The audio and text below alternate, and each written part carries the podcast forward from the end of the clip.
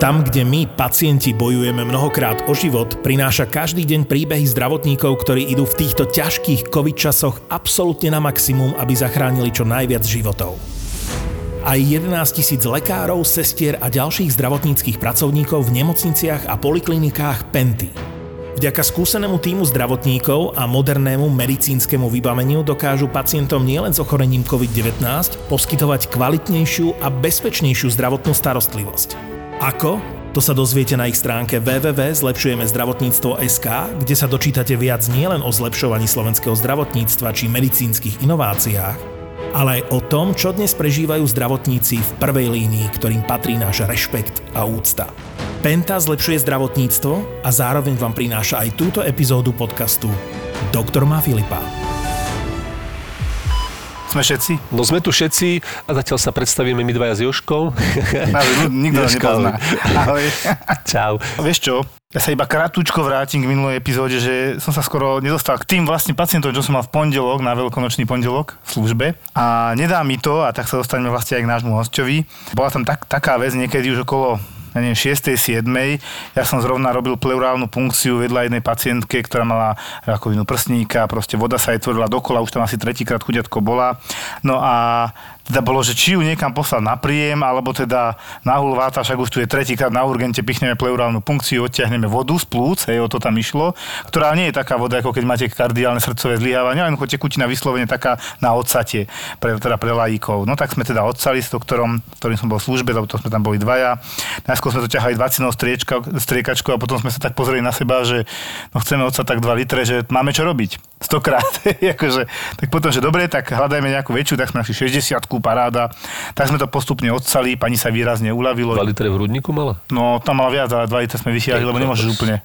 No, Jasné. tak sme vytiahli teda nejaké 2 litre, možno z 5, ale výrazne sa jej poľavilo podľa mňa.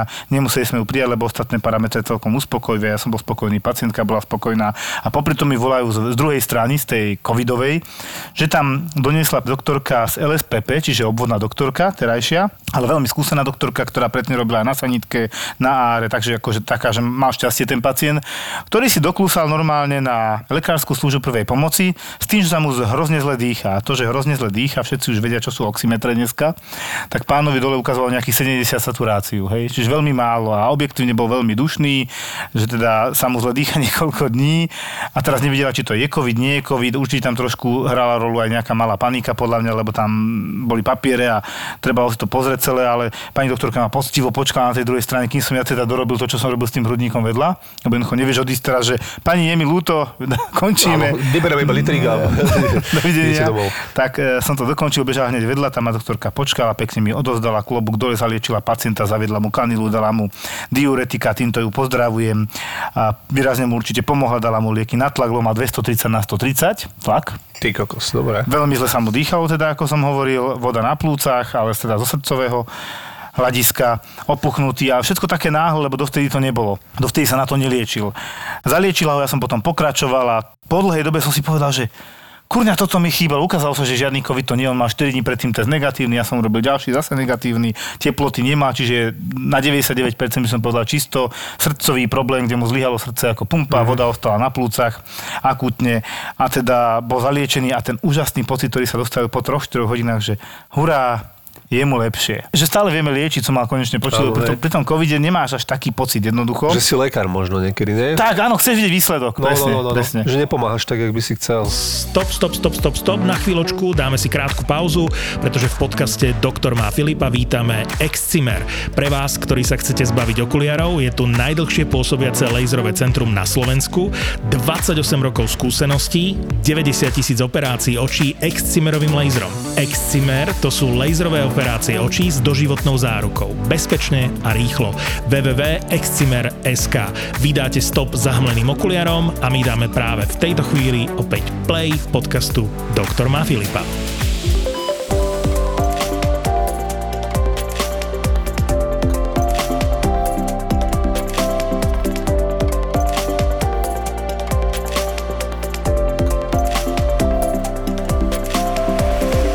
Vítame obvodnú doktorku ktorú sme si dneska pozvali, takže Nikola Vyslajová. Dobrý deň, prajem. Ahoj. Dneska by som chcela rozprávať aj s vami trošku o tých všeobecných lekárov a vašom pohľade na všeobecných lekárov. Možno trošku eh, Laický zlepšiť na, naš, áno, áno, naše áno. meno. Však dlho sme vás tu spomínali, tak sme si konečne niekoho zavolali. Obtierali sme si o nich hubu. Povieme to jasnejšie, lebo vieme, nebudeme to teraz tu tváriť, že nie. Ale mňa ešte napadlo jednu vec, čo si Jožko teraz ty hovoril, prepáčte mi to, ja do toho musím skočiť, lebo moja mama zase príbeh bola teraz hospitalizovaná, hej? Áno. A ona mi hovorí, že keď ju prepustili z internej, lebo zase mala však tiež vodu na plúce, hej? Áno. Ale mi takú na- najdôležitejšiu vec tej hospitalizácii mi povedala, že oni tam majú pokazenú váhu. hej? Lebo že ona tam prišla, že mala som nejakých 100, mm, 107 kg a keď som odchádzala, tak mi tá blbá váha ukazovala, že mám 93. Tak si zober, že koľko No. vody mala akože navyše asi, teda, lebo viditeľne jej to pomohlo. Ja by som len naviazala na ten príbeh, čo ste hovorili, že prišiel s- pacient vám s tým, že na nič sa neliečil. Toto je úplne bežné u mňa na ambulancii, že príde pacient, napríklad 25-ročný chlap, s tým, že on sa na nič neliečí. Lenže ten pán má vyslovene e, o 20 kg viac, každý deň vyfajčí jednu krabičku cigariet, každý deň na obed je nejaký McDonald, na večeru nejaké sladkosti.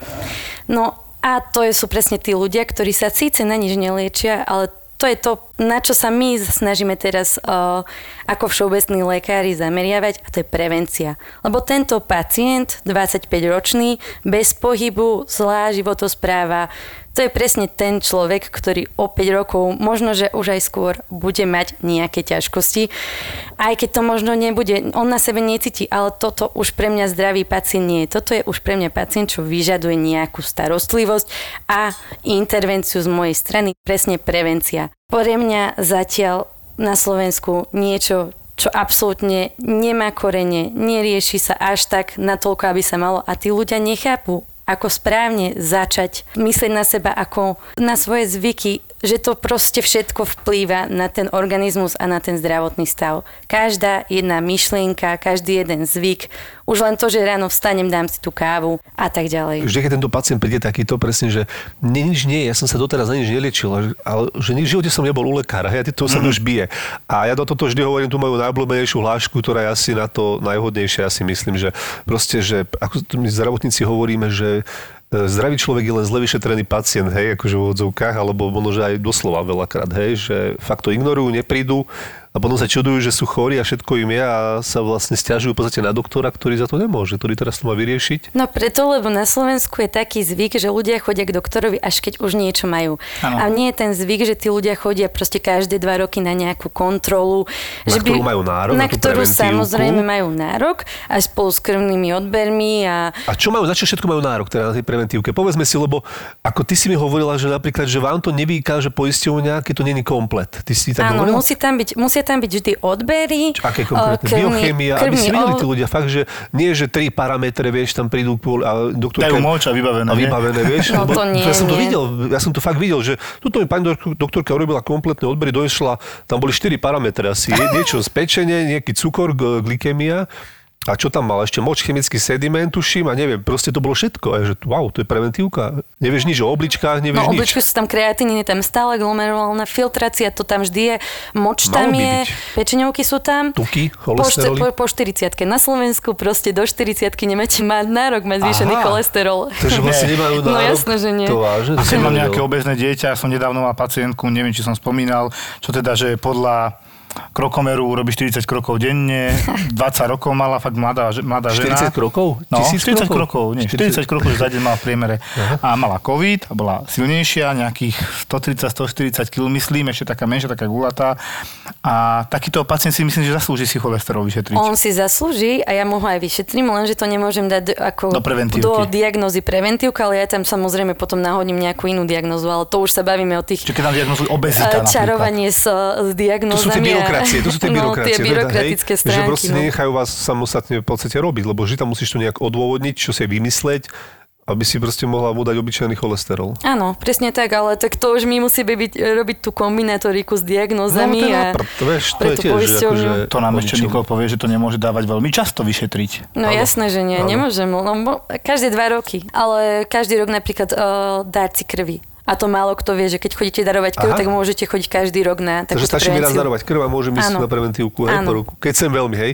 Zase na druhej strane sú si niektorí sestričky myslia, že to je už nejak sa moc sleduje ten eh, chalan. Vieš, že to je tiež také troška zakorenené, že, že ten sa nejak sleduje, že každý rok chodí, nie? že má 30 rokov, čo asi tak môže byť. Ale v podstate ja som to tiež začal tak už robiť a akože dávam si pozor na to. Už keď je nejaký pán, presne po, po 30 po 40 a sleduje sa, tak to už automaticky tí špecialisti mi tam dávajú, že má tetanický syndrom, že, že proste je úzkostlivý, ale to nie je o to, však to už dneska samozrejme, že každý moderný človek sa chce starať o svoj životný štýl, proste cvičí, užíva nejaké doplnky, no a je to niečo zlé? Ale podľa mňa nie. Ja tých, ale ide o to, že, že tí, tí špecialisti si ani nevypočujú toho človeka a ja chápem, že nemajú ten čas, ale ja sa snažím s tými ľuďmi reálne sa rozprávať, vypočuť ich a prídem k tomu koreňu toho problému väčšinou, lebo tí ľudia sa nesledujú len preto, len, len tak vždy za tým niečo je.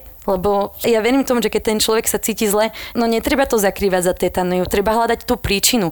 A to je to, že ja sa snažím robiť tú celostnú medicínu, Tu si hovorila takú holistický Áno, prístup. holistickú, kde proste sa snažíme toho človeka brať ako celok a snažíme sa na to Čo to je holistický ešte? Tak, celostný. Holos je celý. Že čo, že fyzicky, psychicky a tak, hej? Áno, všetky tieto celky, návyky Ja, toho ja to človeka. zhrniem do mojich obľúbených troch slov. Biopsychosociálny model. Tak, Presne, áno, tak presne to som- tak. áno, áno. Nikol, faktom je, že máme nedostatok personálu, potom sa deje to, že tá starostlivosť, keď máš veľa ľudí na ambulancii, hej, napríklad keby si mal 50 ľudí na ambulancii, nestíhaš to, tak nemôžeš sa venovať takto do hĺbky. Potom sa to posúva všetko a tí pacienti vyhľadávajú pomoc, aj keď nie sú tak vážne chorí u nás na urgentnom príjme nakoniec, lebo LSPP už po 22. hodine nefunguje. A potom sa presne deje, ako dneska som vyšetroval 23-ročnú ženu, úplne podľa mňa zdravú na pohľad, aj vôbec všetky výsledky mala v norme, ktorá už bola pred troma dňami vyšetrená na urgentnom príjme, v podstate pri, približne s tým istým. Predtým sa to hodilo na migrénu, lebo volal, tam bol volaný neurolog, že sa jej točí hlava. Dneska teda ja, lebo je trpla ľavá ruka, bola tam tá tetánia, podľa mňa, čo sedí.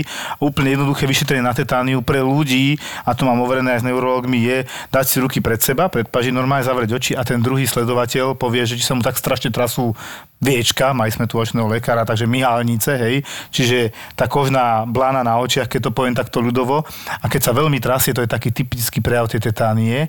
A ešte si povedzme, čo je tetánia. Tetánia je v podstate relatívny dostatok horčíka na nervosvalovej platničke, ktorá je daná väčšinou veľkým stresom, ktorý v dnešnej dobe všetci máme. Táto mladá žena napríklad konkrétne e, aj včera, aj dnes mala pocit na odpadnutie, rýchlo dýchala, čiže aj hyperventilácia tam bola, trpli jej teda ruky najviac ľava, cítila sa, že odpadne, točila sa jej hlava, e, jej priateľ tiež mladý chalán dosť nervózny, bol tu ešte doktorka začala, že taký agresívny, zlý, nahnevaný, takéhoto chlapa, potom aj ja by som bola nervózna. Hovorím, vieš čo, no nesúďme tých ľudí, lebo nevieme niekedy, že čo je za tým, ona mal dom- doma možno ohromné stresy, tu mu povedal, že chvíľku počkajte, mali sme vnútri naozaj vážnejšie stavy, ako bola táto slečna. Už keď sa pozrieš 97 ročník, že tak si povieš, že presne na tom urgentnom príjme, no čo jej také môže byť. A ja im vždy dám šancu, vyšetrím ich a poviem ti, že 9 z 10 tá šanca je úplne zbytočná, že oni nie sú tak vážne chorí a v podstate robíme vašu robotu, ale len preto, lebo ten e, človek hľadá ako keby taký únik, že kde ma už dajú dokopy, kde ma podrú, lebo on sa fyzicky nemá dobre, on tomu nerozumie, doteraz mu to nikto poriadne nevysvetlil. Ja som sa snažil to, to tej mladej e, slečne vysvetliť, úplne v pohode bola naozaj, aj keď oddychla, potom tak ju to prešlo, cítila sa dobre, výsledky od hora dole úplne krásne, EKG v poriadku, čiže urobili sme kompletku, hej, len v podstate dvakrát za 4 dní navštívila urgentný príjem, O život jej nejde, to som potom, potom povedal aj tomu mladému vonku, hneď sa ukludnil a ona sa ukludnila, ono to potrebujú počuť, je to pravda. Ale teraz si predstav, že by som tam mal milión ľudí, vážnejších chorých, tak sa nedočka toho môjho vysvetlenia, lebo nie je čas. Teraz, keď tam bude mať infarkt, porážku, ja neviem čo, a teraz vysvetlú nejaké mladé slečne, toto nie je tak vážny stav. A ona sa bude pýtať, no pozrieš vedľa, doprava, doľava, presne myslím, že tesne na to odpadla nejaká pacientka vedľa, vytrhla si kanilu, všade krv a my sme hľadali teraz, že kurňa, z čoho teče? A najskôr sme že hlava, lebo bola pri takej skrínke, a tak sme hľadali, hlava bola tiež od krvi. V hlave nič, žiadna rana. Potom hľadáme katéter malá, hej, taká staršia pani tam spadla, e, akože močový katéter, čiže zavedenú hadičku do močových ciest. Ani to si nevytrhla. A potom pozerám, a už takú riadnu modrinu mala na ruke, tam, kde mala predtým kanilu a tu si vytrhla. A odtiaľ bola všade tá krv, len už dosť veľa. My sme počuli len rachod, jak som vyšetroval túto mladú slečnu. Tá s tým nemala problém, že som odbehol, Prestal som určite vysvetľovať, musel som riešiť niečo vážnejšie. Pani bola nakoniec aj prijatá, mala veľký zápal močových ciest. A toto je ten rozdiel. Venovať sa akutnému stavu alebo pseudoakutnému stavu. Ten človek nevie, že nie je tak chorý, len mu to treba povedať. No a moje sestričky majú niekedy tendenciu potom sa aj zdvihnúť a odísť, keď začne veľmi vysvetľovať, lebo ja si viem pustiť hudbu na špacír, ako sa hovorí, počúvať sa. Ale zase ja to robím pre nich, pre tých ľudí a nechám im ten voľný priestor na otázky. Treba to robiť. Minulý týždeň som mala takú pani, čo presne prišla s tým, že odmerali sme jej tlak, tlak akože 180 na 100 pomaly, chronicky diagnostikovaná arteriálna hypertenzia, takže vysoký tlak bola nastavená na dvojkombináciu, ako mala byť liekov antihypertenziu. A pýtam sa, užívate tie lieky? O, ja už tie lieky neužívam. Pýtam sa, prečo už tie lieky neužívate? No ja som si myslela, že už tie lieky užívať nemusím. Nikto jej nikdy nevysvetlil, že tie lieky v podstate bude užívať celý život. Nikto jej nepovedal, že prečo vlastne tie lieky má užívať, ako tie lieky má užívať. No, nenašiel si nikto proste nikdy v živote na ňu čas, aby jej to bolo vysvetlené, tak samozrejme. A Ano. Podľa mňa to je jedna z milión. Lebo presne na Slovensku proste bohužiaľ žijeme tak, že nie, nevieme si urobiť ten čas na tých ľudí, lebo nemáme ho. Nemáme ho, lebo na jedného všeobecného lekára máme skoro 2000 ľudí. V čakárni sedia od rána 20. Má, má, má človek na toho pacienta 15-20 minút. No, kedy vtedy má? Proste on je rád, že, že stihne ten tlak vôbec odmerať a nie ešte mu vysvetľovať, ale on treba to zmeniť. No. Jak pásová výroba s prepáčením a to je zle. Je to pásová výroba, no. no. My sa to snažíme robiť trošku inak u nás na ambulancii. A darí sa vám to? Darí sa nám to. Ja, ja si myslím, že aj tým, že u nás sa za to, za to vyšetrenie samozrejme platí, čo zase nemôže si každý dovoliť, ja to chápem, ale platí si za to, že my máme ten čas, že ja na toho pacienta mám aj hodinu, vysvetlím mu, nechám ho rozprávať, proste zistujeme proste odpiky, čo môže byť. Prídem tam ja. Jak to vyzerá? Neviem si to predstaviť celkom, že hodinu. Prídeš, Adam si pre teba hodinu na vstupné vyšetrenie, kde, kde proste... Ja sa objednám, alebo len tak prídem? Objednáš sa na čas, ano. kde na našej recepcii dostaneš presne čas. Momentálne teraz to máme tak, že 15 minút predtým prídeš, urobíme ti antigenový test, lebo chceme ano, sa chrániť pred covidom. Potom prídeš ku mne do ambulancie, dáš si čaj, kávičku, ako chceš, vodičku, porozprávame sa, začneme takým rozhovorom o tebe, ty mi začneš Väčšinou plynulo začnú ľudia rozprávať o tom, čo ich trápi, o, o potom rozprávame sa aj o tej anamnéze, o rodine, o stravovacích návykoch, o, o liekoch, aké berú, prečo ich berú, či sú spokojní s tým, či sú spokojní s takým aj so svojím životom, aj rozprávame sa tu dosť často aj o takých pocitoch, či sú šťastní, lebo to tiež pôsobí na, na, na ten zdravotný stav. Potom ich povyšetrujem od hlavy do popety, dohodneme sa, čo dáme všetko do odberov a ideme ďalej, riešime, pokračujeme. Klobúk dole. Hej, ako tak funguje. Lebo ono to, ja súhlasím s Nikou úplne brutálne v tom, že veľmi veľakrát, možno že aj tretina tých navonok biologických ťažkostí, aj tých, akože, ja neviem, presne vysoký tlak nameráš. A ja mám minimálne polovica vysokotlakárov, má problém úplne inde. Spomenul som si na manžela pred 5 rokmi, umrela nedávno babka presne. O jednej v noci rozmýšľa, že kto si merá tlak o jednej v noci, len tak si zmeráš tlak, nie 200 na 100. Tak vlastne cíti, no. Vieš, a už vidíš, že má slzičku v oku, presne ako Mikol hovorí, a tak už sa spýta, že nadýchneš sa, vydýchneš unavený jedna hodina ráno, nie, babi, čo sa stalo? Manžel takto pred troma rokmi umrel, tak som nemohla zaspať. A je ti jasné, že nejdeš liečiť vysoký tlak, ale ideš liečiť e, tú úzkosť, to nešťastie, ktoré prežíva ten pacient a vďaka tomu, keď ho pekne zdiagnostikuješ, ušetríš čas tým, že jeden liek, druhý liek, tretí liek, kurňa nezaberá, čo je.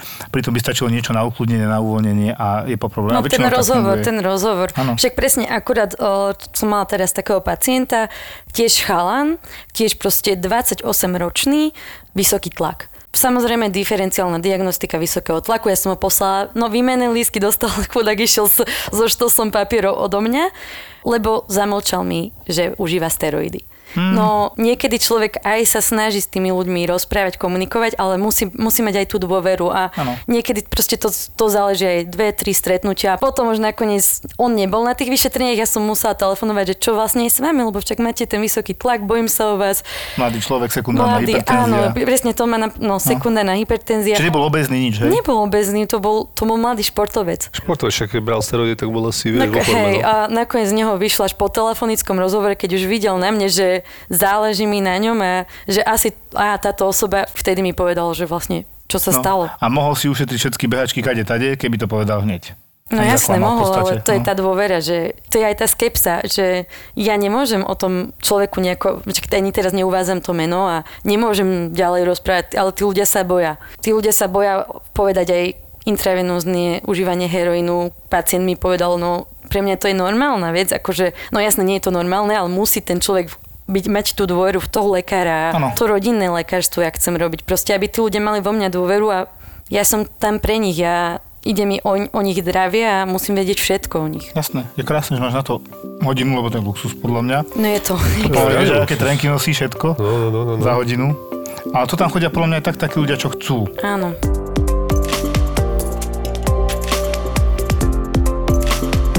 Teraz sme si jasne povedali, že máme zdravotnú negramotnosť na Slovensku vysokú, vidíme to aj okolo covidu, ako to je. A, a príkladom je presne, že aj e, my, keď sme v nemocnici mali pacientov, e, tak neraz som počul, že vy ste ho, my ho tam zabili. Hovorím, my, sme ho zabili, ja som ho nakazil, alebo čo akože... No a ste ho nezachránili, hovorím, ale my sa snažíme zachrániť. To, my nevieme ísť istotou, že každého zachránime. To proste nie je vždy možné, hlavne väčšina tých pacientov príde veľmi neskoro, presne sú zle edukovaní. Ako keď ti dojde pacient, presne, no nie jeden došiel tak, že 60 saturácia. To už všetci vieme, že to je hrozne zlé. Že čím dýcha, urobíš težko, šup 95% poškodenie. Čo tam chceme zachraňovať? Veľmi, veľmi, veľmi neskoro došiel. To není jeden plus kardiálny, srdcový, to čo sme si teraz povedali, ak sa dá krásne zaliečiť, keď teda príde ešte relatívne, hej, ale covidovi, aj keď prišli veľmi, že relatívne, tak už keď to bolo moc rozbehnuté, tam už môžeš nasadiť, čo chceš. Prišli mi pacienti, ukrajinská rodina, žijú na Slovensku 5 rokov. Na Ukrajine sa liečili na kopu chronických diagnóz, 5 rokov ich tu nikto nezobral, reálne ako žiadny doktor ich tu nechcel zobrať, lebo sú z Ukrajiny. Takže 5 rokov neboli vôbec sledovaní, neužívali lieky. No a teraz v hodine 12. prišli, lebo už s ťažkosťami, s tým, že akože budeme to riešiť, no len mne už nezostávalo v podstate nič iné, iba ich odoslať na tú hospitalizáciu vlastne. Mali COVID? Nemali COVID, Mali inú ale, ale proste diagnóza, ktorá na začiatku, ktorá keď bola sledovaná, ischemická choroba srdca, Áno. Ja. Mm, S tým, že pani vy- vysadila absolútne lieky, mala ešte aj fibriláciu, neužívala na... Nariadenie krvi, Nariadenie, ona proste nechodila tých 5 rokov absolútne nikde. No tak pre mňa už... Už toto je presne stav, čo už na ambulancii ja veľmi neporiešim. Ja by som to poriešila, keby ona vtedy ten prvý rok prišla a za- začali sme, my sme to my sledovať. Áno, to áno. On už takto po tých 5 rokoch, no, A v akom stave došla? vysoký tlak. Ja som ju proste takú fibriláciu mala, že ja som ju hneď posielala. Ja som volala sanitku, zaliečila som ju a i, išla proste hospitalizovaná. No dobre, a bola normálne uložená potom na iske, alebo jak? Áno, akože momentálne nemám mu nespravil, lebo je hospitalizovaná, alebo Áno. tiež akože teraz tieto post-covidy, viete, koľkokrát sa mi stane, že mi príde pacient s tým, že aj, lebo ku mne chodia aj pacienti, ktorí nie sú kapitovaní. Tak mi prišiel napríklad pán, nevedel som sa dovolať pani doktorke, veľmi, veľmi ťažký COVID. Tu ťa zastavím. Takže normálne vyšetruješ covidových No pacientov. A teraz, teraz ti poviem na tvojich kolegov, že mnohí nie sú vôbec v ambulancii. Máme takú medzi nami hádku drobnú, že veď my máme prikázané ostať doma a telefonicky to riešiť. Ja hovorím, to vám kto prikázal. Ja som si dal aj tú námahu a volal som s epidemiológmi, normálne naši trnavskí regionálni, aj nižší, aj vyšší, to je jedno. A tí mi povedali, že to vôbec nie je pravda. Majú byť pacienti normálne vyšetrení, lebo potom užívali antibiotika ľudia, ktorí mali zlyhané srdce, lebo teda neboli vyšetrení. A naopak, tí, čo potrebovali teraz e, napríklad antibiotika riešiť COVID, tak sa myslelo, že to bude asi srdiečko a hore dole, lebo ich nikto nevidel. Lebo môže ja si teplotu nenamerala, babka si teplotu aj nemerala, keby jej niekto priložil ruku na čelo, ježiš, Maria, tá horí. Vysvetli mi, ako je to možné, keď ty vyšetruješ pacientov, ja poznám veľa lekárov obvodných, ktorí vyšetrujú, ale poznám mnohých aj takých, ktorí sa ho nedotknú. No a presne tí chodia, ja. chodia veľmi často ku nám, lebo ja, ja Niekde musia skončiť. Áno, no a potom niekedy už to tak vyzerá, ako aj tento pán, čo som hovorila, proste chudák, 68 ročný, predtým sa na nič neliešil, prišiel, mal saturku, ako neviem, či nemal 70 saturku, Hm. fakt hneď som mu dával kyslík, tiež sme ho hneď hnali ako... Aj objektívne, dyspnoický. On bol modrý ten pán, ako vyslovene, ja som Jasné. pozrela na ňo, taký spotený, studený pot. Ja už som vedela na prvý pohľad, že to bude zle. No, tak zobrali ho tiež a ešte k tomu aj plúcnú emboliu samozrejme do toho schýtal. pri covide býva, Pri no, to býva. máš už taký balíček, že? No, to je dosť. Toto je jeden z najhorších balíčkov. Toto, tak toto to väčšinou je no. presne to, čo nevieme zachrániť potom väčšinou. presne. To potom končí fatálne. Zachránili ho. Hej, chvála Bohu, Čo hej. 12. ešte. No. Nie 5 minút po 12. Ale mne sa trošku zdá, že to ten, ne, nehovoril to minister toto, že proste, že majú o, d- doktori sa proste ordinovať. Istú dobu tam také niečo zaznelo. Zaznelo to. Lebo bol chaos, to si priznajme. A, ty, on to povedal. On to povedal, dala teraz, že zamknite sa na dva kľúče a oni teraz nevedia nájsť tie kľúče niektorí doktori, vie, ja stále ambulujú spoza dverí, lebo naozaj ja som mal, my sme mali tiež akože u nás na interne, bohužiaľ, tiež e, taký kolega je odbovodný, že ho nevidela doktorka od apríla. Hej, iba cez telefón dávajte lieky od bolesti, naozaj to tak e, akože reálne bolo, nič moc, vieš. A nakoniec zistil, že bol prerastený všade. No ale treba si aj uvedomiť, že tí obvodní lekári sú prestarnutí. Ale to- a jasné, že keď je ten, ten obvodný lekár má 70, 80, A oni ja ešte aj boja? 90 ročného obvodného lekára Hej, poznám, tak hej. jasné, že tým, tento človek nebude tam sedieť na tej ambulancii, lebo sa bojí, no. No jasné, no ale zase máš t- pocit toho človeka, ale aj kto má problém, to chce vyriešiť, vieš. No ale on netrápi, on má aj pravdu, jeho to nemusí trápiť, koľko má rokov. Robíš, robíš, čau. Mal som COVID pacientku, ale ľahký COVID. Prišla sanitkou a celkom som nechápal, že prečo. Pýtam sa, saturácia 97, ťažkosti, má teploty. Hovorím, no tak to má väčšina pacientov s COVID, aspoň nejakú tú teplotu, dobre. A ona to už má 7 dní. No, nerozumiem. To kázala doktorka. Tak ja som potom počkal, vyšetril všetko, nič nebolo, v podstate bola na domu a už mi to nedalo, že zavolám tej doktorke, ako to bolo teda, lebo treba si preveriť dve strany. Záchranka mi povedala toto, áno, áno, áno, pacientka bola hluchonemá, s ňou tam bol jej syn a doma bola ešte osoba, ktorá vedela posunkovú reč a starala sa o ňu a pomáhala aj v domácnosti tejto pani. Tá pani má tak 40-50 rokov, relatívne mladá, slušná pani, relatívne zdravá, teda surdomutitas, hluchonemota. A v podstate po vyšetrení som si teraz zavolal a bola sestričko, dobrý deň, máte tu doktorka tu není. Koľko má doktorka rokov? To je prvé, čo ma napadlo, že 80. Hovorím, Ježiš Maria chudiatko. A prečo sa tam volala sanitka? No viete, však ja som tu bola, my sme si to tu aj zapísali, lebo volala z domu, že sa nemá dobre, volala tá pani, ktorá je akože pri nej, hej, a s ňou sa baví a pomáha jej v domácnosti, že tá opatrovateľka volala, že má strašne vysoké teploty, nemá sa dobre, že je hrozne slabá a či ju ne, nepošleme do nemocnice, že je hrozne zle na tom. Že takto vznikol ten problém a teraz bolo, že tak tá pani doktorka nevidí ju, čo má robiť, no tak zavolala sanitku, že nech sa na ňu pozrú. Ale záchranári mne povedali, že nie, nie, my sme to dostali ako príkaz na prepravu, lebo keď nakáže doktor nejaký, tak musia to previesť. Tak teraz som sa nedozvedel reálne, kde sa stala chyba, ale v podstate obidva tvrdili, že sú v tom nevinne. A pacientka prišla ku nám a podľa mňa tú sanitku by potreboval niekto oveľa vážnejšie chorý, ako bola táto pani. Tá s tým mala problém, syn to tiež pochopil, všetko sme si vysvetlili, nasadili sme ešte nejakú liečbu, trošku sme to doplnili. Ja verím, že pani sa má teraz dobre, ale toto sú presne tie, tie veci, kde my sa trošku rozčulíme, že toto tu nemuselo byť. A na druhej strane je tam 80-ročný doktor, tam ľahko dojde k nedorozumeniu, predsa len akože nechcem im to brať, ale tí starší lekári majú podľa mňa veľký problém sa úplne tak stotožniť s tou e, internetovou érou, ktorú máme a, a objednávací systém. A vôbec môže byť, že je chorý a takto. Ale však už majú svoje určite oni problémy, vieš. Tak, a tam akože- chápem, že sa bojí covidu a z začiatku určite. Len teraz sa spýtam jednu základnú otázku. Keď sme už všetci zdravotníci v podstate podľa mňa zaočkovaní, kde je stále problém, že tí niektorí obvodiaci nenastúpia do roboty?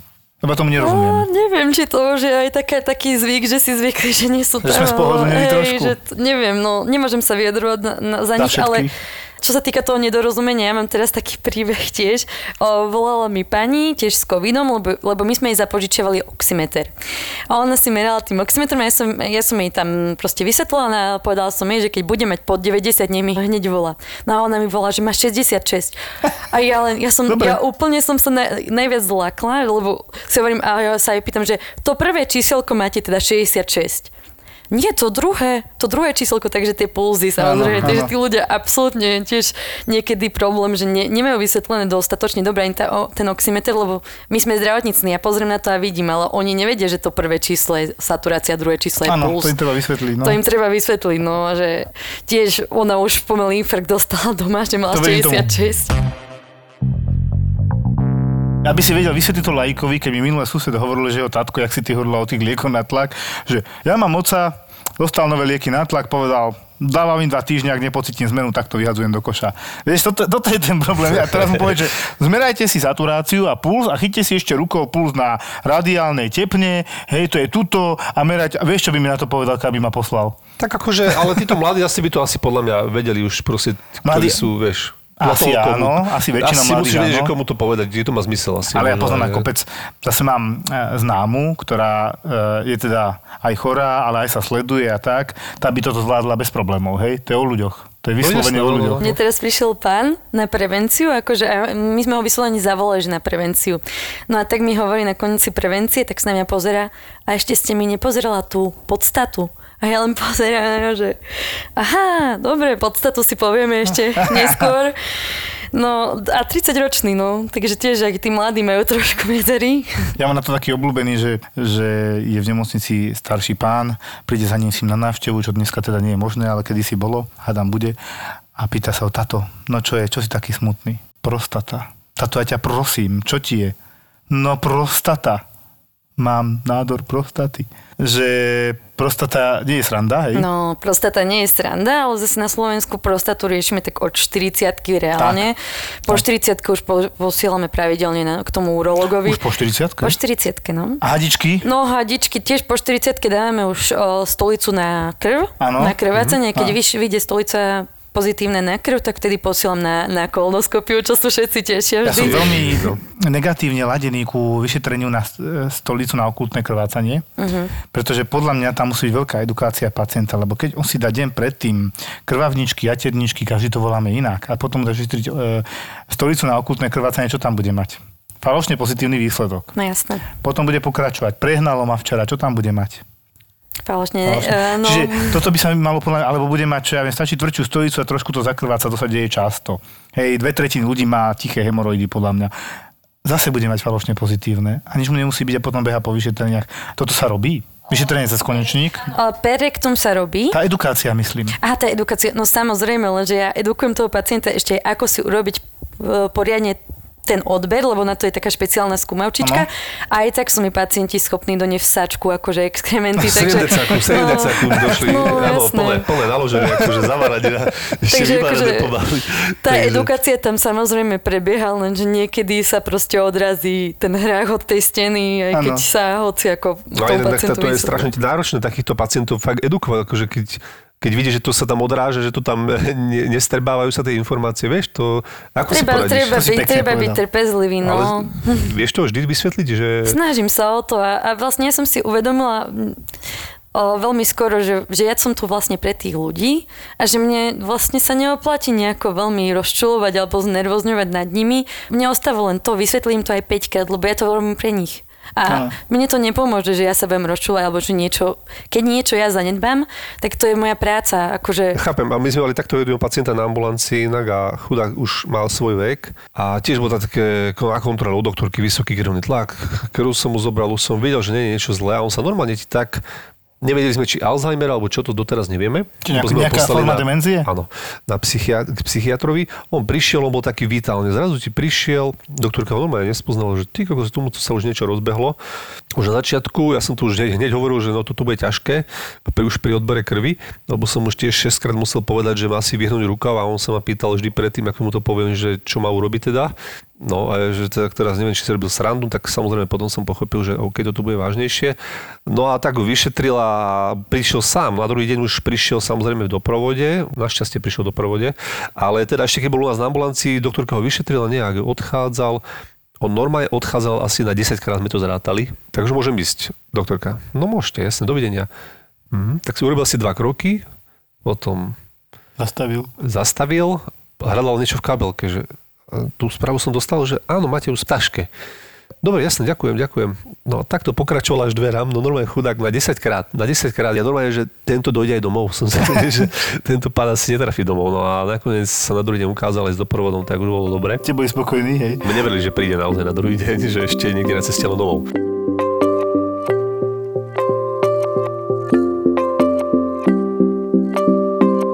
Teraz si mi nahral na smeč, že ako povedať pacientovi, že bude potrebovať psychiatra. To je dosť náročná úloha. Áno, áno. Ja som sa minule dozvedel od jednej známej, to je jedno, bavili sa dve staršie panie na covidovom oddelení v relatívne dobrom stave a spomínali teda asi, asi mňa podľa všetkého, lebo ja to iba poviem, ako som to ja dostal naspäť, že, že a ten malý doktor z urgentného príjmu mi povedal, že budem potrebovať podľa neho psychiatra, že mne nič moc není. No, tak taká som na neho nahnevaná, potom prišla vizita a zase bola tam taká pani doktorka a tiež mi povedala to isté. A asi bude musieť za tým psychiatrom. Čiže ťažko vstrebovať človek takú informáciu, že, že mal by som navštíviť toho psychiatra. Je to veľmi citlivá téma. Ako to robíš ty? No tým, že ja robím na klinike, kde máme aj také modality ako psychoterapiu, homeopatiu, čínsku medicínu a tak ďalej, tak ja akože sa nehambím tým ľuďom bežne ponúkať aj takéto, že psychoterapiu a aj ja keďže som robila predtým dva roky na psychiatrii, tak tiež už tieto veci mi až tak... to, tie vetry vanú. A až tak mi to nevadí a presne aj teraz som mala pána, ktorý proste bol tak prišiel s tým, že on si denne meral 25 krát tlak. Ježiš. No, denne si 25 krát uh, pulzy meral. On sa proste... Každú hodinu? No, neskutočne sa sledoval a ako všetko po vyšetrovaní na vlastnú pes si zaplatil všetky, všetkých špecialistov, nič mu nevyšlo. A prišiel ku nám vlastne s tým, že, že chcel nejako, aby sme sa na to celostne pozreli že čo to môže byť. No ja, ja samozrejme pánovi, že ja si myslím, že bolo by možno dobre riešiť aj tú psychiku. No samozrejme, že sa urazil, nahneval, ale chcelo to taký dlhší rozhovor a pochopil potom, že možno to chce aj... Áno. Ale my mali tiež na ambulancii takú mladú a mladý, vieš, a to duplom, že mladý úplne, že čo, ja, psychiatr, to úplne, keď doktorka to už ide hovoriť, a už sa pozerám, že a pozerám si tie reakcie tých pacientov, vieš, že už tá obrana, že čo, že ne, nepríjmam, hej, No, že toto je, že veci že a sexuálne veci, že to, to proste to je vždy tabuizovaná téma. No, ja keď mám hovoriť o nejakej že depresii, úzkosti, ale potom presne o tých sexuálnych veciach, že majú že proste impotencia, to, o tom toho absolútne nechcú tí ľudia rozprávať. Ja mám pána, nešiel z chlpatej deky, kým vyjadril sa, že prišiel vlastne kvôli tomu, že je impotentný a že mali by sme to nejako riešiť, ale proste o všetkom inom mi rozprával o tom, aké fialky krásne natrhal pre ženu, o tom, čo mu rastie v záhrade, ale o tom, prečo vlastne prišiel, nechcel to povedať mm-hmm. proste a pritom sme tam sedeli fakt spolu pol hodinu. Mm-hmm. No, neviem, prečo to takto je na Slovensku. Potom to končí tak, že o 3 ráno som privolaný k pacientke, ktorá tretíkrát si dala lieky, ktoré tam má na úzkosť a požila kopec blistrov, tým sa úplne odpálila, zostala proste somnolentná, až soporozná, čiže skoro bezvedomí tak sme tam dávali infúzie, neviem čo, 3 ráno a hovorím si, kam a komu a či to idem vôbec posielať. No tak už počkám do rána, dáme lieky, dáme ju na monitor, budeme ju sledovať. Tak som nechal na urgente, lebo čistý pacient, tých začína byť výrazne viac ako covidových v našej červenej nemocnici na urgente. Tak som akože vyšetril, dodo čakal hodinu na výsledky, nič tam nebolo, dobre, potom som si išiel pomaly a lahnúť, však čo, o 5 ráno aspoň hodinu pospím, nie? A potom som išiel dokončovať a nedalo mi to, začal som pozerať tú anamnézu a už tretíkrát, vieš. A za každým to popieral, neviem čo, tak nie, idem volať psychiatra, kašlem na to, lebo prečo to urobila? A ako sa dostane znova k tým liekom, keď nemá vlastného psychiatra? No niekto ich musí predpísať, asi obvodiak najskôr. No jasné, obvodiaci majú radi takéto on o tomto isto e, nevie. benzodiazepiny. Áno. A je to bohužiaľ, lebo tí ľudia sú zvyknutí na to užívať. No každý z nás dneska pozná Neurol, Lexaurinček. A toto je úplne niečo, či my vlastne naučíme tých ľudí byť závislým, a nie, Áno. lebo to sú benzodiazepiny. Áno. No a čo potom chceme, lebo nie sú edukovaní tí pacienti dostatočne na to, že toto nemôžete dlhodobo užívať. Ale keď to aj povie doktor, ja som to veľakrát zažil, tak oni to možno ani tak si neuvedomia tú dôležitosť toho, že ak to povie, vieš, že, vieš, že povedia, že ale to nemôžete dlhodobo užívať. A oni teraz, no dobre, no však akože, ale, Ale si. pozor, akože, tí pacienti sú niekedy aj vychcaní, prosto povedané, lebo oni povedia synovi, povedz doktorke, že pre teba si vypýtaj Stilnox, ja si vypýtam Hypnogen a ešte cez nejaký obkluku si vypýta Neurol a zrazu má tri. no, má koktail. To, a presne, a už, a už ide, hej. A potom zožere všetky naraz a zapije to vínom. A dobre sa spinka. No a potom máme prácu. No však to, že, že ja už viem si to skontrolovať cez poisťovňu, že kde si to dal všade predpísať a mne sa stalo ostane bežne, že ja vidím, že on to mal od psychiatra predpísané, odo mňa to Áno. chce a už to ešte išiel aj k internistovi, no a ja, potom, ja potom volám, že ale však ja vidím, že to máte trikrát a tak oni sa aj uraziť sú schopní a akože je to ťažké pre tých ľudí si uznať, že je tam asi nejaký problém. No. problém. No áno. Áno, a ja, ja potom akože na, na súrovku ich samozrejme posielam k tomu psychiatrovi, aby sa to riešilo, ale tak to už je potom samozrejme na každom človeku, či to bude alebo nebude riešiť. No. Nikoho nedonútime riešiť ten problém za, za ňo. On sa musí sám uvedomiť. Vidíš, ale tu sa zase bavíme s obvodným lekárom, ktorý vie, kde je sever. Lebo ja si pamätám, mali sme na nástenke také letáčiky od a to bola internistka, lebo raz som jej povedal, že aj vy ste obvodný, no dovolte, ja som internistka. Myslím, že už dávno nerobí, lebo staršia bola, ale mali sme papieriky, ja som raz tak jeden chytil a pozerám, že žiadam o urgentné interné vyšetrenie. Pacient sa s tromi taškami na treťom poschodí e, zadýchava sa pozerám na to, že to by som sa zadýchal asi aj ja. Pacient úplne v pohode, 30-ročný chalán, neviem čo, že ho poslala. To, toto je on povedal, ona automaticky ho poslala ako suspekt na akože bolesť na hrudníku angina pectoris, pritom bolesť nemal, chcela tým povedať, že sa zadýchava, ale to sa zadýcha s troma taškami plnými, akože z Teska napríklad a fučím hore, tak asi sa zadýcha každý 30-ročný muž, či? Presne vyzerá tak, že ako keby prišiel a už len počuješ tú prvú vetu, aby vedela, čo napísať do toho výmeného lístku, vieš, niekedy, tak niekedy Pamätá si až 4 diagnózy. Embolia, infarkt, zlyhanie srdca, zápal plúc, ani teplotu nemal a kúkaš na pacient, a pacient na teba, on tiež nevie, čo tam robí.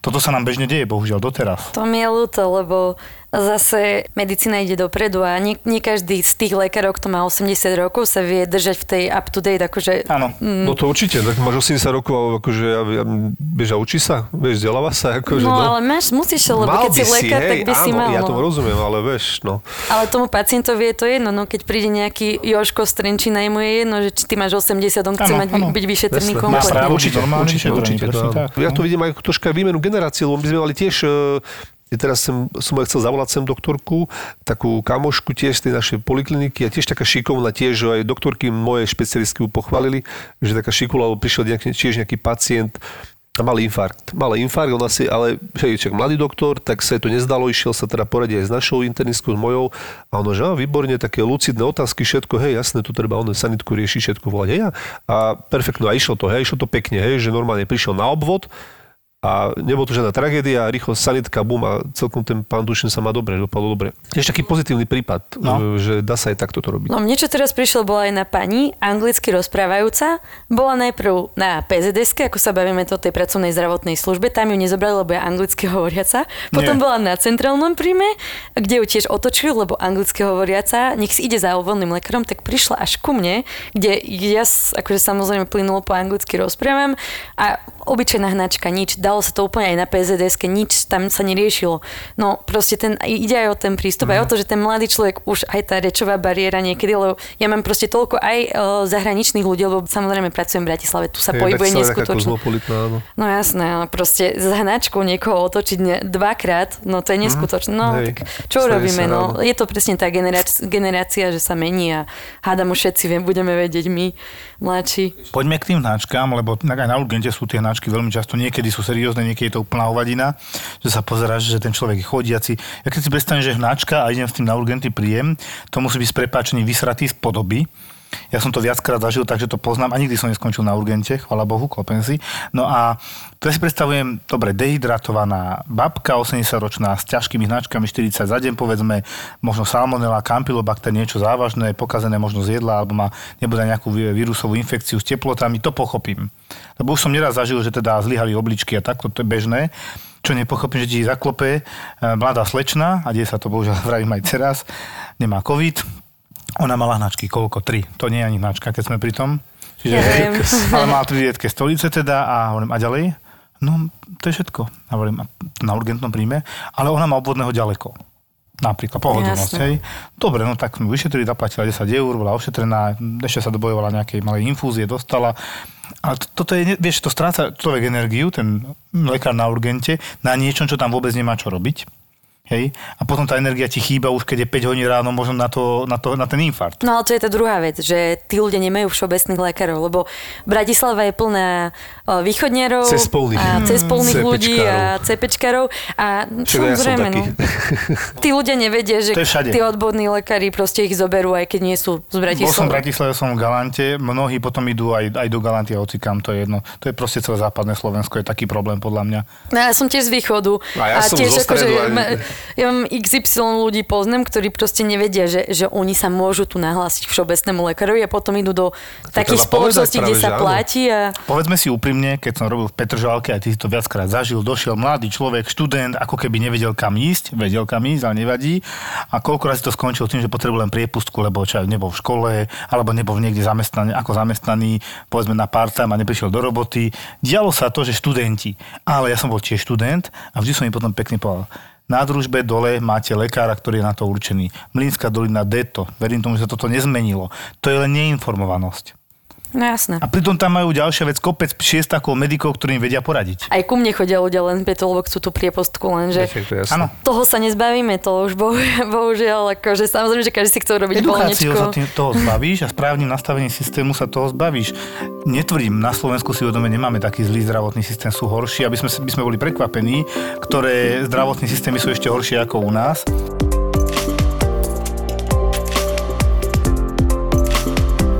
Môžu tí napríklad aj z východu, keď sú tu, študujú, pracujú, nemajú tu trvalé bydlisko, tak môžu sa prihlásiť u toho No obvodňaka? jasné, u to majú právo na to si nájsť obvodného lekára a Kde zmeniť funguješ? obvodného. Každého pol roka má človek možnosť Zmeniť. zmeniť, svojho Áno. všeobecného lekára. Keď s ním nie je spokojný, no prečo ho nezmeníte? Jasné. Takisto ako z- o mobilného Aby sa nemuseli vyhovárať alebo- napríklad na to, že ja mám byť lekára na východe, hej? že dá Áno, sa to presne. urobiť aj touto cestou. To je napríklad dôležité povedať, takže to môžeme povedať. Na Slovensku je taká dezinformovanosť alebo proste neinformovanosť, že tí ľudia si neuvedomujú, že majú právo na to ísť na tú prevenciu. No, nepôjdu, lebo nie je vysvetlené, čo sa stane, keď nepôjdu. Úplne jednoduchá odpoveď, ako zariadiť, aby ľudia chodili na preventívnu starostlivosť. Kedy ti človek niekam niekedy za niečo pôjde?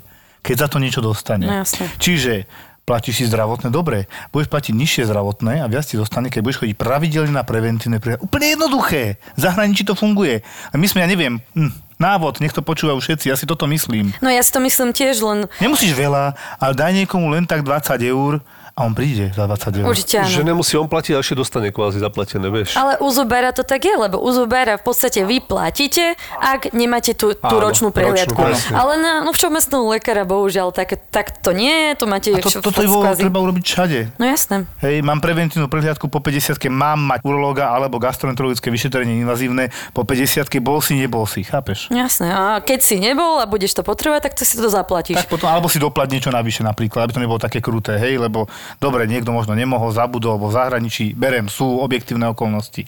Áno. A toto treba tých ľudí motivovať, podľa mňa, nejakým spôsobom.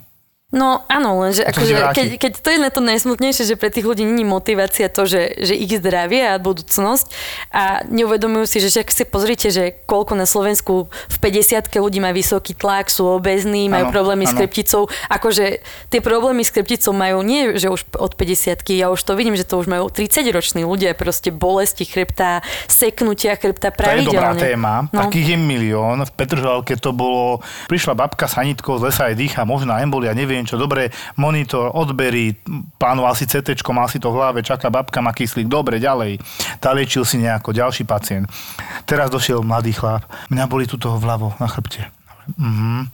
A už som pozrieval tak na sestričku, tá už vedela, alergicky nie ste nie. Injekcia do svalu, dovidenia ďalší. Toto sa zopakovalo tak 6 krát za sebou. Konkrétne presne si pamätám, e, 24.12. som mal službu.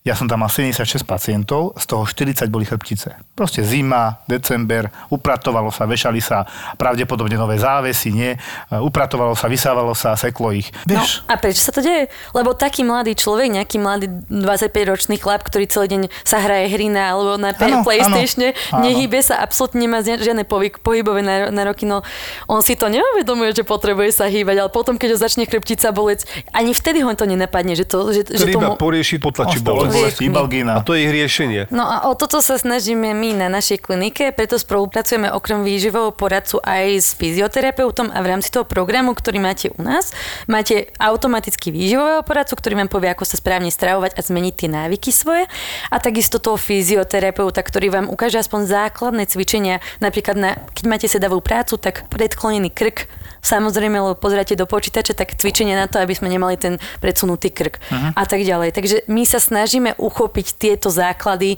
základné také piliere, ktoré, o ktoré sa opiera tá prevencia, výživa a pohyb. Keď to robíme my, dá sa to podľa mňa. U mňa bol teraz pán uh, a pýtame sa o napitný režim. A on, že ja pijem dosť, ja vypijem tak 14 kau, kau denne. No.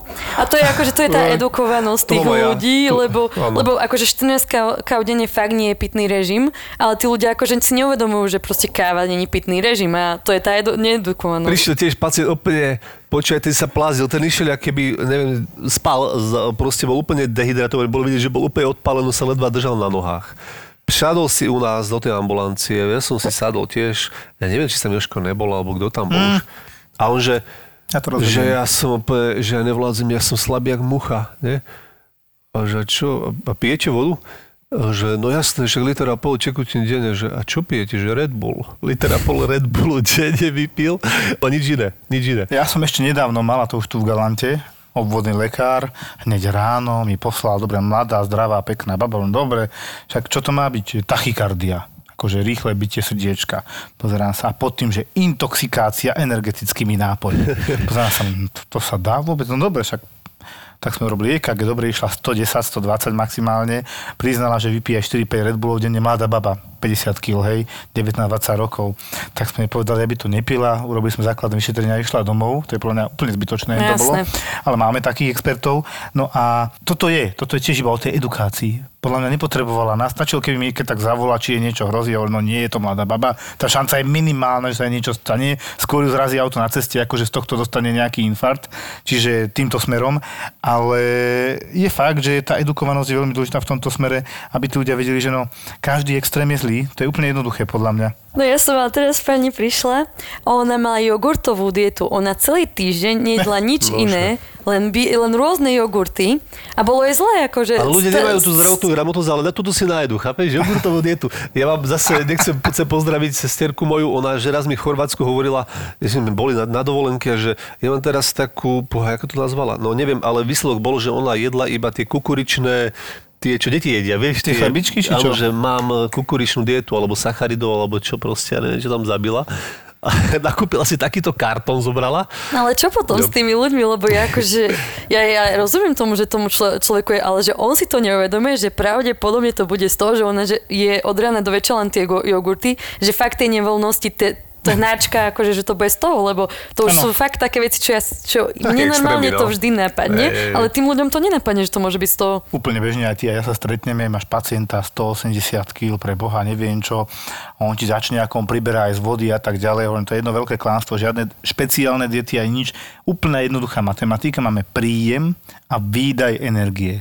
A keď chcem schudnúť, tak buď znížim príjem, oproti bazálnemu nejakému výdajú energie, to znamená menej papám, alebo sa viacej hýbem. To, čo komu vyhovuje a zvláda, hej, lebo asi 60-70 ročnému človeku, ktorý už má kluby v predeli s prepačením, je obezný, slabý, tak asi ťažko bude, že on ide behávať maratóny pomaly. No, nie? tá prechádzka by im úplne stačila, keby išiel na 2-3 hodiny, ty kokso, to, ja som to teraz rátal, mi to spalilo toľko kalórií pomaly, jak, no však dobre, to spalím pri polhodinovom behu hodinovom, ale za 2-3 hodiny máš brutálne veľa spalených kalórií. Ale sa to ľahko hovorí, lebo ty máš vyšportovanú postavu, hej, to, to ale, nie je také jednoduché. Ale vieš čo, ľudia sa strašne opúšťajú. 50 ročný už, už, už môj otec, už, už keď mal 50 pomaly, že ja už mám 50, čo ja už môžem, ja už, ja už proste, ja už som starý. Ale vo svete proste to tak nefunguje. Tam vidíš starých hujov, hej, ten dobre crossfit, nehovorím, že je vhodná, vhodná vec, ale ty vieš, že silový tréning. Ty hovoríš o ľuďoch, ktorí majú v zahraničí iné peniaze a tak ďalej. A ja zase verím v to, že nikdy nie je neskoro. A ja, ja to úplne verím, jasné. Že môže sa stále sa môžeš dostať do formy. Uh-huh. Akože nie je úplne, že budeš robiť proste trojboj, ale vždy to vieš do toho. Ja mám 70-ročnú pacientku, ktorá chodí každý deň behať, ja tiež, cvičí jogu, tiež, stravuje sa a vyzerá akože fakt, fakt K na 30. prišiel minule 75-ročný Ujo, on 50 rokov cvičí, doma má posilku, 75 rokov, normálne nabuchaný, že tlačí teraz 80 hmm. na bench ešte a normálne si cvičí a žije si. Ale je to jeden, je to individuálne. Teraz mi prišla taká mladá pani, už pri dverách sa rozplakala, akože ale brutálny rep. Obezná, nahmatila si nejakú hrčku proste tu na pod pravým rebrovým oblúkom mala, mala uh, hrčku. No a hovorím, bola vyšetrená, mala urobené sono, rengen, nikto jej nevysvetlil, čo jej vlastne je. Pani mala lipom. Takže absolútne nič, lip, nezhubný, tuko, tu, tukovú hrčku nezhubnú, ale akože ona reálne si myslela, že má rakovinu. Takže ona bola ako z toho úplne mimo. Nikto jej nepovedal, samozrejme bola na sone, ten lekár si ne, nezobral tie dve minúty času, aby jej vysvetlil, že to je nezhodné. Tak na páse, jasné. No jasné. No. no. ale tiež, akože, a pýta sa ma, a prečo vlastne ja mám ten lipom, tú hrčku ako to tuku, vzniklo, jasné. ako to vzniklo. No, že no pani, ale tak máte 150 kg, že to, ten tuk sa niekde to musí vzniká. vytvoriť, to tam vzniká. No, ale no, no. To je presne to, že, že tí ľudia si potom ani neuvedomujú, čo všetko tá nadváha môže spôsobovať, že tie klby bolia z toho, že, ten, že to srdiečko nestíha proste pracovať, keď máte tú tú ťarku ano. skoro 100 kg nadváhy proste. Zmeniť to je, je iba na nej. Bývalá kolegia mala takú peknú vetu, že prišiel pacient 220 kg, on jej hovorí, ale ja som doteraz nebol chorý, a on sa na pozerá. Vy ste boli chorí, už keď ste mali nad 110 kg. No a presne, obezita je choroba. Presne tak, no. čiže to, to ľudia nechápu, že, že oni prídu už teraz a už majú problémy, ktoré zistíme neskoro. Hej? a teraz mu povie, že on, on je chorý. No, on to berie odtedy, odkedy prepuknú tie problémy, tak no. Vieš, no Veď úplne bežne sa stane ti, to, ja to mám teda úplne pravidelne, 70-80 ročný detko dojde, takéto ťažkosti, ja neviem, bušenie srdca, vyšší tlak, a on mi hovorí, on bol doteraz zdravý. Kedy ste boli naposledy u svojho obvodiaka? Jo, on je zdravý, on nemusel chodiť, on je taký zdravý, on nemusel chodiť. Hovorím, Ale vy ste mali chodiť, ale dobre, tým sa nechváľ. To nie je pochvala, že ja som nemusel ísť doktorovi. To je hamba, že si za 20-30 rokov nebol u doktora svojho obvodného.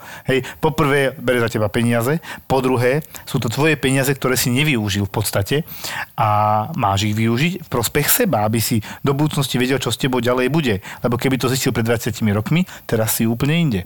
No a toto sa mu pochváli takýto detko a ty sa pozráš 30 rokov ste neboli, nie, nie, nie, lebo on bol zdravý. No a teraz musíš t, t, t, t, t, t, t, a už mu hovoríš pečenka, obličky, vysoký tlak, ischemická choroba srdca, už mu tam nakladá, že on. To čuduje. Teraz zostane zrazu z ničoho nič 5 liekov, Jasné. čo mu je ťažko hneď brať, doteraz som bol zdravý. To je presne to, čo hovoríme. No to ku mne chodí taký to je, hej. strašne zlatý detko. Ja úplne, že to je taký môj obľúbený detko, ale ja sa na ňom tak smejem, lebo on tiež je taký, že nechodil vôbec 30 rokov, ale on mi hovorí, ja som mal na to takú svoju domácu medicínu pálenú ho. Hovorím, že no No, tak to, to je najlepšie na, na zdravie. Hej. Ale tak, takému už človeku už bohužiaľ sa nevysvetlí nikdy. No. Ale tak snažíme sa im samozrejme vysvetľovať, ale to sú... To už majú svoju hlavu. Ja som Áno, to presne. á, však ja si tam tú pálenku, teraz mi doktorka niečo povie, doma to zapijem a Ešte, ešte mi aj doniesol. Hovorím, že nie, nie, to nie. Mne sa páčilo, keď ja mám tiež v rodine chorých a jeden zo stríkov, tiež vysoký tlak, silnejší, cukrovka a tak ďalej veľa. A potom stal infarkt a mne sa páčil ten kardiolog, čo mu povedal, že fajčíte? Joj, no fajčím, no a ja bez toho neviem. Koľko fajčíte? 20 denne. Tak dajte iba 5. Takže môžem aspoň jednu, dve. Z- Znižte to na 5 a ja budem spokojný. Prečo? No lebo keď mu povieš, že zrazu na nulu, tak bude mať absťák, vysoký Hej, tlak, bude nervózny. No, A bude to ešte nedá. horšie ako bolo. Vieš to, keď dá na 5, aj tak už to nezachrániš extrémne, ale aspoň to znížiš o tých 75%, čo je su- super. super, jasné. No. Lepšie ako nula. Presne tak, 0%. no. No však jasné, ale napríklad takého 75-ročného detka, ja už nebudem nejakou na odvykačku posielať, akože to je proste absolútne odvykačku, bezpredmetné. Keď sme dneska ešte nahrávať, ja som teda na Instagram teda nejaké veci ohľadne, aké majú skúsenosti ľudia s obvodiakmi. Ja som si to vypísal, taký jeden vtip tam bol, že nejaký obvodiak mal nejakú hlášku, to poviem, akože to bolo, ako som sa na tom aj zasmiel, že môj bývalý obvodiak, citujem, všetci sa ma pýtajú, čo im je. Odkiaľ to mám ja vedieť? Hej.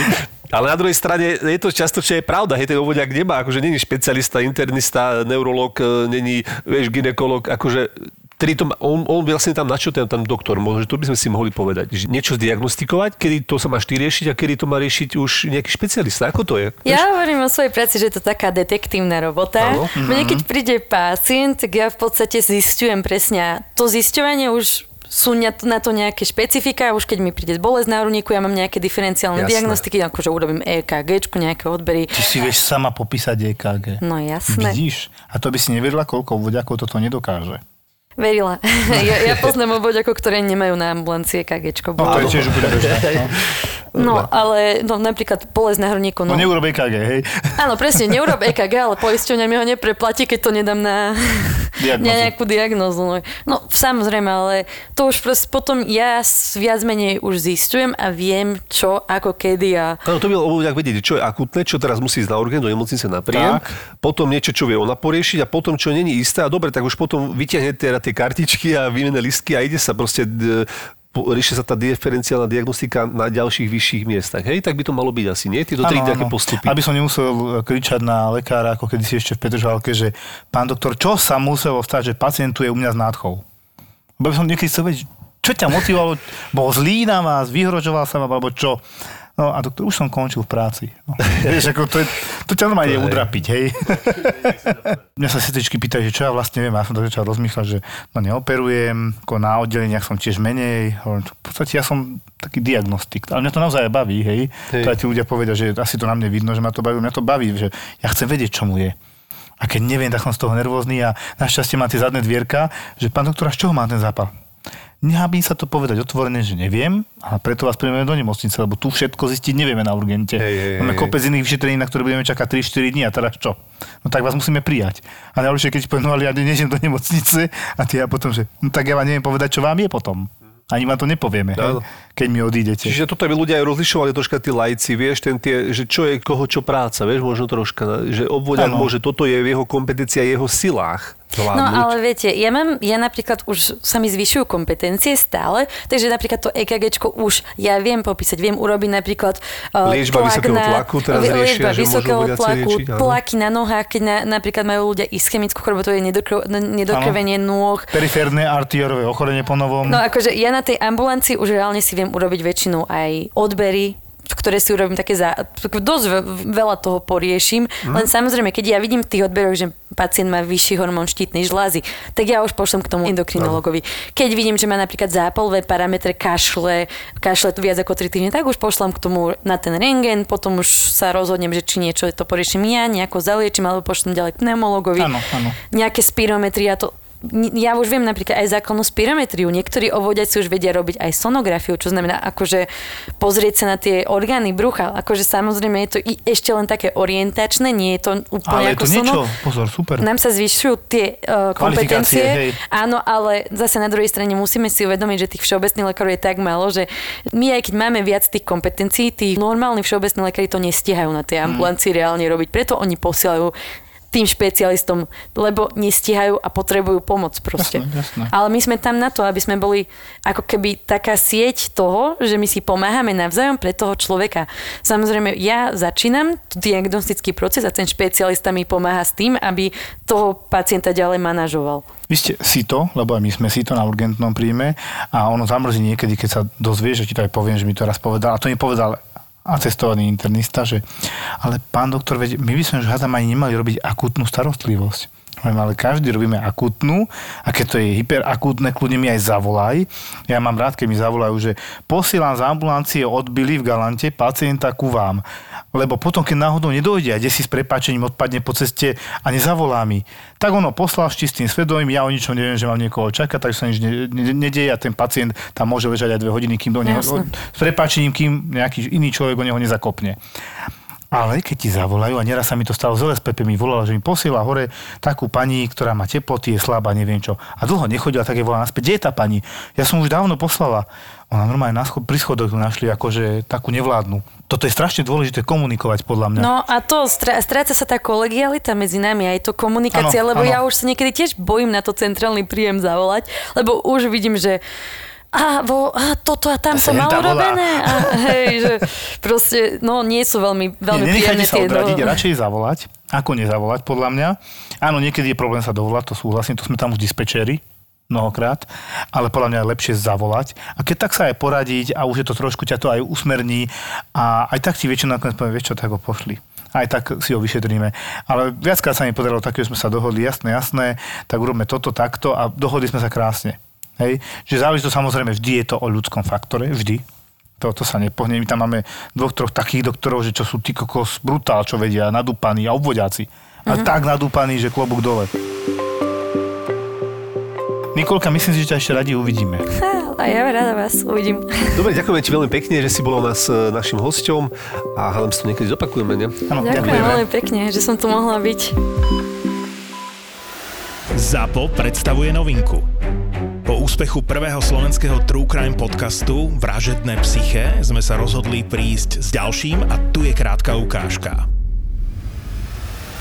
A potom sú takí, ktorí uprostred vyšetrenia začnú vykrikovať, že takéto svinstva mi tu, pán doktor, nepúšťajte. Ako ty na to reaguješ? A najlepší sú, no nič, tak ja, to, ja len potrebujem, aby bol ticho, ako mňa, nič iné, ne, tam ja na to nemám ako reagovať.